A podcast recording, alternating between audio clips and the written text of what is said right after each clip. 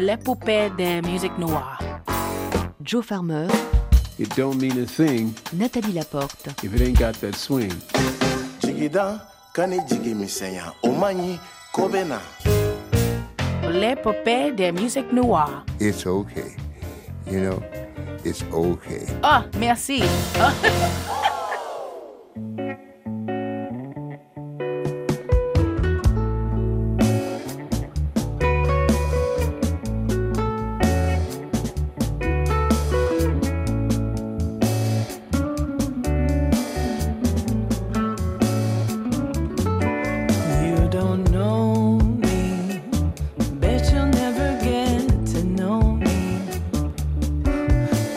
You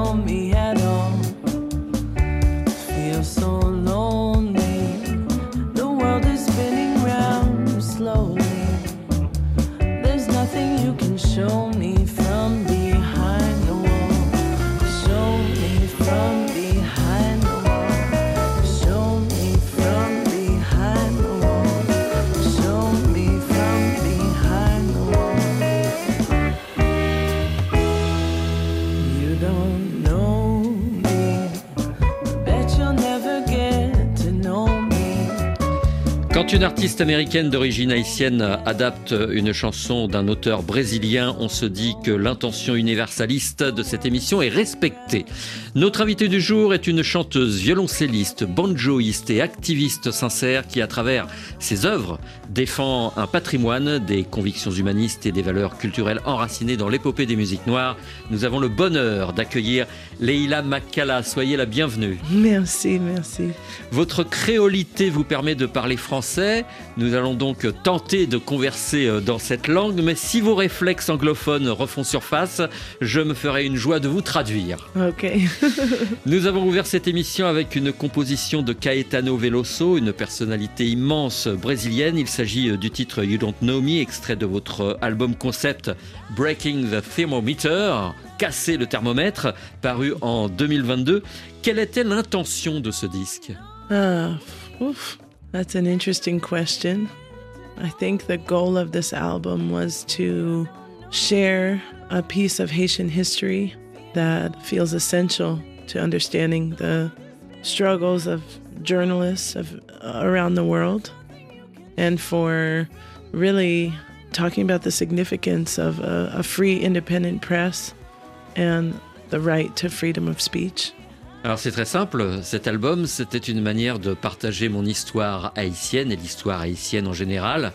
C'était une manière aussi de parler de la presse et de la difficulté de certains journalistes de pouvoir euh, véritablement s'exprimer et d'avoir une presse indépendante libre. C'était ça le but euh, de cet album. À quel moment avez-vous ressenti ce besoin de vous rapprocher de vos racines haïtiennes? Euh, j'ai quitté New York City où je suis née en 2010 pour la Nouvelle-Orléans en Louisiane. Et euh, pour moi, c'était une rencontre avec mes racines haïtiennes. Et j'ai essayé de trouver mon créativité, de comprendre qu'est-ce que je vais faire avec euh, la musique. J'avais jamais fait un album. J'ai chante, mais pas beaucoup. Et euh, j'ai commencé avec euh, la musique, euh, la poésie de Langston Hughes, le écrivain afro-américain. Et pour moi, c'était un exercice de composition. Et après, j'ai lu un livre qui s'appelle I Wonder as I Wander. Dans ce livre, il a commencé en Haïti. C'était la première fois qu'il est- était en voyage dehors de les États-Unis. Et pour moi, c'était comme, wow, Euh, ça c'est son rencontre avec euh, des gens noirs dehors des États-Unis. Et je pense que c'était vraiment une éducation des gens euh, dehors des États-Unis. Et pour moi, la question, c'était quels étaient les sons en Haïti dans ce temps? C'était dans les années 30. Et après, j'ai lu un livre qui s'appelle The World That Made New Orleans Hmm. d'un autre scolaire, écrivain, Ned Sublette. Et dans ce livre, il parle à la révolution haïtienne. Pour moi, c'était comme, wow! Ça, la révolution a un grand effet sur l'histoire de la Louisiane, mais il n'y a pas une conversation sur cette histoire. Et pour moi, j'ai commencé d'avoir cette conversation avec ma musique, avec mon créativité, avec ma tête pour arrangement, my head for arrangement, my mind. Et euh, ça commence comme ça et après, je, I chase an idea. Every album has been chasing ideas. Diriez-vous que vos parents étaient des activistes politiques? Oui et non, plus les activistes de les droits humains, spécialement des Haïtiens et des émigrés d'Haïti? Oui, parce que votre père, si je ne dis pas de bêtises, euh, dirigeait la coalition nationale pour les droits civiques haïtiens. Oui, c'est ça. oui. Hmm. Est-ce que vous avez euh, cette fibre revendicatrice en vous héritée de vos parents? Sûrement, mais euh, je pense que je suis plus de mon génération. J'ai des idées différentes que mes parents, mais sûrement c'est the seeds. Les graines. Les graines étaient euh, plantées dans, dans mon cœur. Sur ce disque que nous venons d'écouter, Breaking the Thermometer, il y avait des extraits d'archives empruntés à Radio Haïti qui contextualisent votre discours. Je vous propose d'écouter l'un de ces documents sonores et vous nous expliquerez de quoi il s'agit.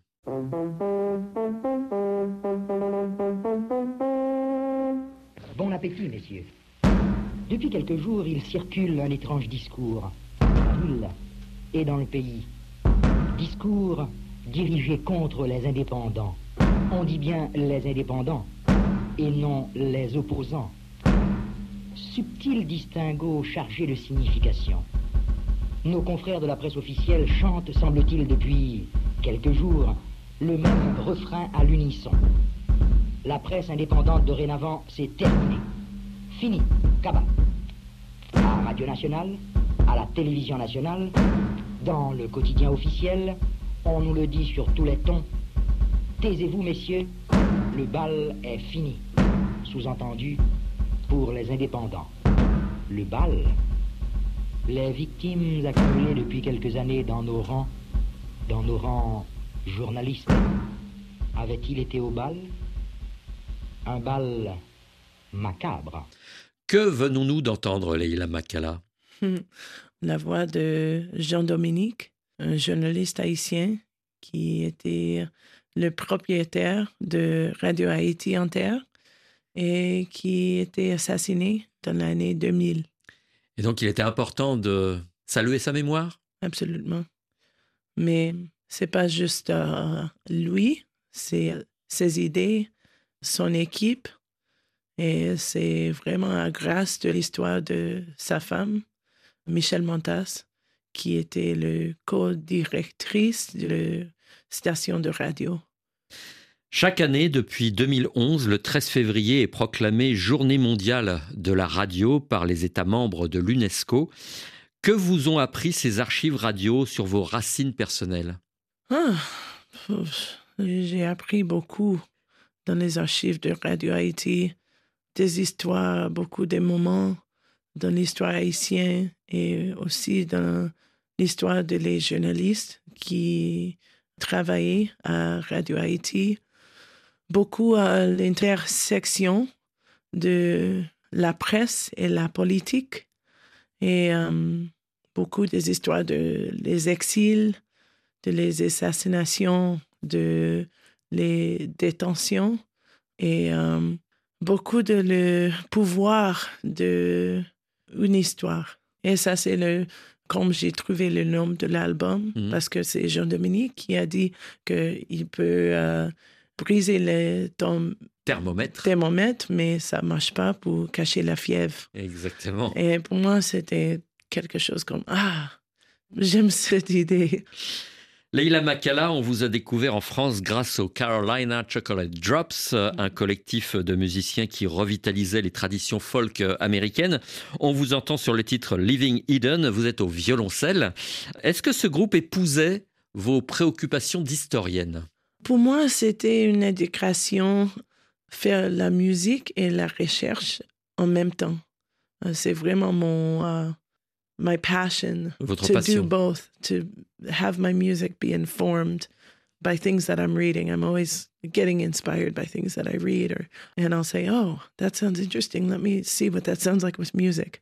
Donc en fait, votre passion, c'est de relier la musique et la littérature d'une certaine manière. Une phrase, un mot, une poésie peut vous inspirer pour la musique. Oui, Et puis juste après les Carolina Chocolate Drops, vous avez fait paraître votre premier album, Very Colored Songs, qui était un hommage à Lexton Hughes. Est-ce que vous pouvez nous rappeler qui était ce personnage essentiel? Pour moi, Langston Hughes, c'était un homme, grande personnalité de mon enfance. Mes parents étaient euh, fans de Langston Hughes et j'ai parlé son travail dans mon école. Pour moi, c'est Langston Hughes qui m'a donné ma voix avec la voix d'un écrivain qui était le poète lauréat des États-Unis et euh, qui était vraiment euh, radical, Radical? Radical. et vraiment, il y a des choses que tu peux trouver pour le reste de ta vie, si tu veux. Oui. Leila Makala, vous vivez désormais à la Nouvelle-Orléans. Est-ce que cette ville cosmopolite vous ressemble? Je pense que la ville de la Nouvelle-Orléans, c'est une place qui a donné moi beaucoup. C'est une ville vraiment généreuse et c'est comme un shelter, Un refuge un refuge pour moi. Après New York City, c'était plus calmant. J'ai connecté avec les gens, avec l'histoire, avec la terre, avec la nourriture, le mode de vie. C'est moins allez, allez, allez, allez. Je peux écouter les sons qui arrivent dans ma tête. Ça donne moi l'espace de créer ma musique, mais aussi ma vie. Et je pense que si j'ai resté New York City, ça va être euh, un très différent chemin. Alors Oui. qu'à la Nouvelle-Orléans, vous êtes en paix avec vous-même. Oui, c'est une place très euh, spirituelle pour moi. Il y a des fois que je pense, oh, il y a trop de capitalisme, trop de violence, trop d'industrie qui est, est un désastre pour l'écologie. Mais les gens, l'esprit de les gens, c'est quelque chose qui est irreplaceable. Qu'on ne peut pas remplacer. Il y a beaucoup de beaux villes, de places spirituelles du monde, mais New Orleans, c'est une place qui vraiment a appelé moi. Oui. Est-ce que la société américaine vous convient? Est-ce qu'elle n'est pas trop oppressante? Je pense qu'il y a quelque chose que j'ai essayé de comprendre. C'est comme euh, il y a beaucoup de vérité dans une vérité collective. Et euh, les États-Unis, euh, I wouldn't be who I am without my upbringing in the United States. Vous ne seriez pas aujourd'hui la personne que vous êtes si vous n'aviez pas grandi aux États-Unis. Mais je pense que le American way of life, Le mode traditionnellement, c'est euh, un style de exploitation, capitalism. Il n'y a pas beaucoup de respect pour les gens qui étaient indigènes, pour les gens qui sont pas européens d'origine. Et il n'y a pas beaucoup de respect pour la terre. Vous avez enregistré en 2019 un album intitulé Capitalist Blues. Est-ce que ce disque est une critique spécifique des États-Unis? Euh, non, c'est aussi une critique spécifique de la France, de Angleterre, de Allemagne, the Netherlands, de tout le uh, Western European way of thinking and building society, of taking resources from every other country and pointing back at them and creating a false narrative of, you know, these essentially broken places.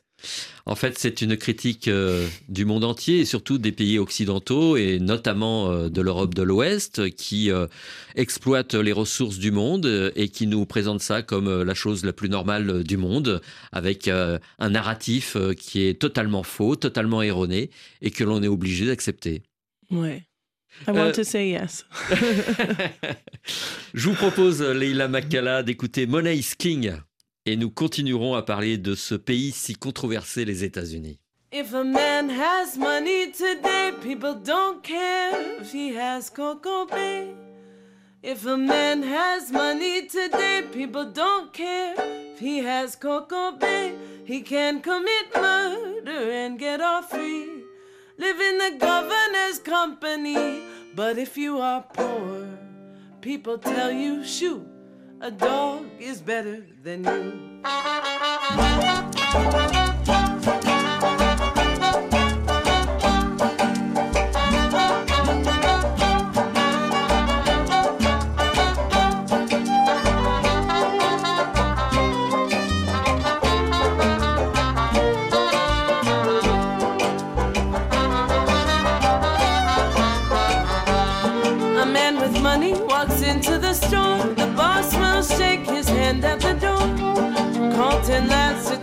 Down anything. Whiskey cloth earring and diamond ring. Send it to your home on a motorbike.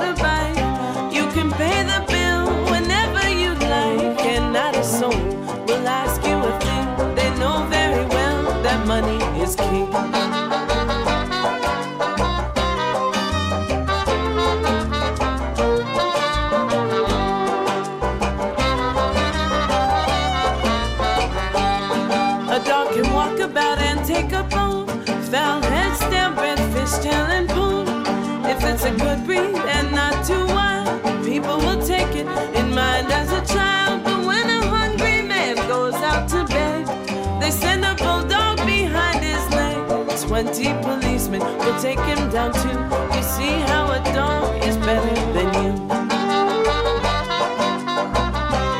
Money is King, Leila Makala en 2019 sur l'album Capitalist Blues. En novembre 2024, des élections auront lieu aux États-Unis et beaucoup disent que la démocratie est en danger. Qu'en pensez-vous? Sommes-nous les témoins d'un changement d'époque? I don't know. I think that uh, we have this two party system doesn't really serve the people. We're being told all the time that we have two shitty options that that's all we have to choose from. Sorry, I'm not supposed to say that on the radio. and you know, we're constantly being told that this is the only way that we can exist. This is the only way we can have anything. And I just know that it's a lie. And everyone knows that it's a lie, but we participate in the lie. So I don't know what to say about the future of democracy in that context. Ce qui me dérange, nous dit Leila Makala, c'est que nous avons un système aux États-Unis euh, basé sur deux partis, les républicains et les démocrates. Et il faut qu'on se contente de cela. Et ces deux partis sont censés servir le peuple. Et excusez-moi, mais avoir le choix entre deux options pourries, pour moi, ce n'est pas un choix. Et euh, on ne cesse de nous répéter, vous n'avez que cette solution-là pour euh, préserver la démocratie. Eh bien, pour moi, c'est un mensonge et on nous demande de participer à ce mensonge. Et moi, je ne fonctionne pas comme ça, je ne peux pas accepter cela. Voilà ce que je peux vous dire sur euh, le danger que nous devrons affronter peut-être prochainement et la manière dont je perçois euh, la démocratie, entre guillemets, américaine. Vous avez vécu à Accra, au Ghana, pendant quelques années. Est-ce que le résultat des élections américaines euh, à la fin de cette année pourrait vous décider à quitter les États-Unis euh, pour le continent africain? Oof, that would be amazing. J'espère. Mais on va voir. C'est compliqué parce que si tu pars pour un autre endroit, tu penses qu'il y a plus de possibilités pour la liberté? Je pense que c'est euh, un narrative fausse. Et si tu quittais une place, qui est là pour faire la lutte? C'est une compliquée décision. Je pense toujours à quitter euh, les États-Unis, mais le monde est plus complexe. I don't think it's escaping from my beliefs. I think it's more just those problems of inequality exist everywhere. Hmm. There isn't a place on this earth that is exempt from the issues that we are facing, whether it be in the United States or in Europe or in Africa. Every place on this earth has been touched by colonialism has been touched by this exploitative global economic system. And so, you know, the idea that I could have some shelter from that, I think is false. Je ne pense pas que, en quittant les États-Unis, euh, je pourrais me préserver euh, du combat que je dois mener parce que les inégalités existent partout. Mais vraiment, aucun pays ne peut se targuer d'être un pays euh, idéal. Il y a des inégalités partout. Nous avons tous été touchés d'une manière ou d'une autre par le colonialisme, par l'exploitation économique. Et ce n'est pas en me rendant ailleurs que j'aurai le sentiment d'être protégé de tout cela. Le monde est ce qu'il est, il faut l'accepter, il faut se battre justement pour faire valoir l'égalité et la justice. Quel souvenir avez-vous de votre séjour au Ghana? À ce temps, j'ai 15 ans et j'ai quitté le violoncelle pour euh, ce temps.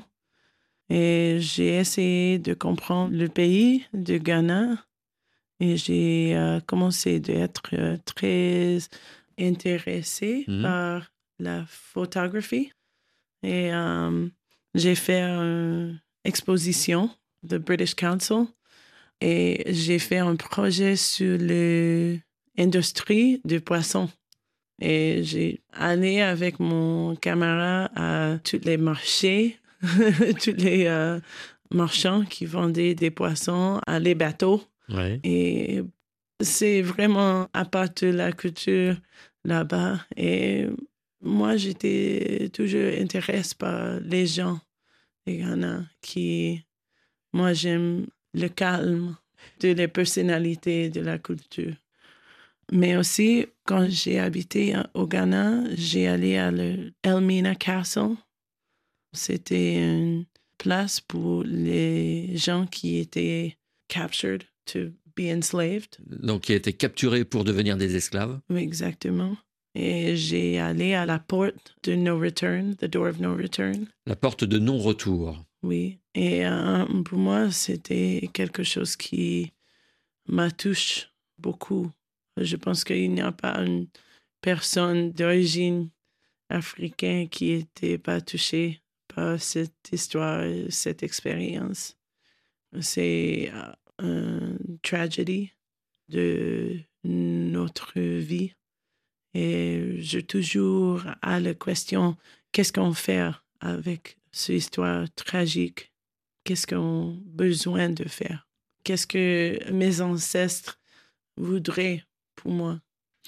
Leila Makala, le 12 avril prochain paraîtra votre nouvel album, Sun Without the Hit, qui veut porter un message positif. Comment est né ce disque et quelle est l'intention? Hmm.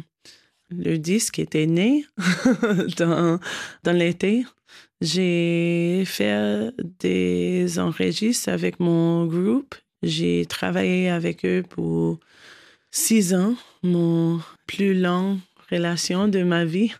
Et euh, um, j'ai prends avec moi les the bones, the bone structure, Donc la Euh, structure de base. la structure de les chansons, mais c'est avec la productrice et avec mon bandmate qui a donné les the muscles and the skin and the Donc- organs.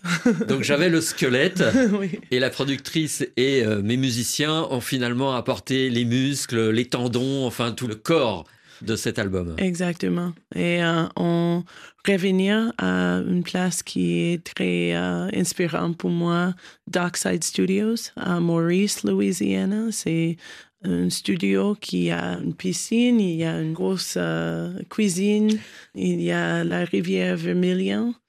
Le studio est impeccable. On était là pour neuf jours et on a processe beaucoup de les idées, de les chansons. J'arrive pas avec tous les mots, avec toutes les idées. C'est la première fois que j'ai vraiment fait un album dans le studio, en real time. Sur cet album, euh, vous vous inspirez de nombreuses euh, poétesses, écrivaines comme Octavia Butler, Alexis Pauline Gums, Adrienne Mary Brown, Suzanne Raffo. Une fois de plus, c'est la poésie qui vous inspire. Oui, mais pas juste la poésie, c'est les idées de libération, spécialement pour les femmes, pour les Amérindiens, les gens noirs, les gens LGBT community.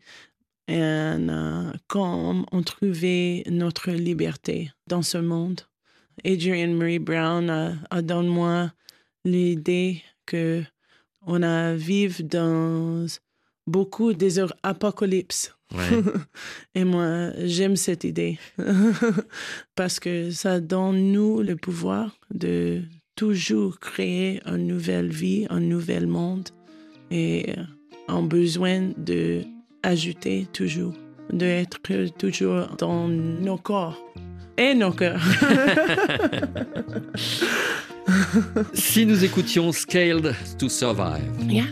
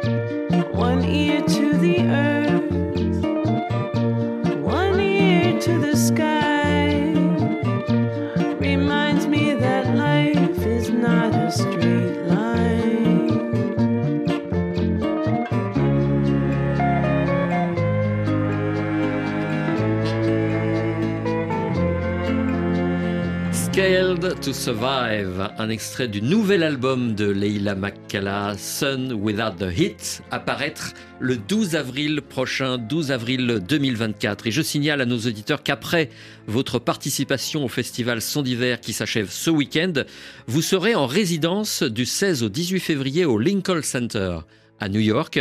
Quel sera le programme? À Lincoln Center, Yeah. on va jouer beaucoup des morceaux de Breaking the Thermometer et on va teaser les nouvelles chansons de Sun Without the Heat. On va faire cinq concerts. C'est ce qu'on appelle une résidence? Oui, oui. Et euh, il y a tout euh, ouvert pour les enfants aussi. Les enfants sont plus curieux et moi, j'aime beaucoup cette énergie. Est-ce qu'ils sont attentifs? Si t'es bon.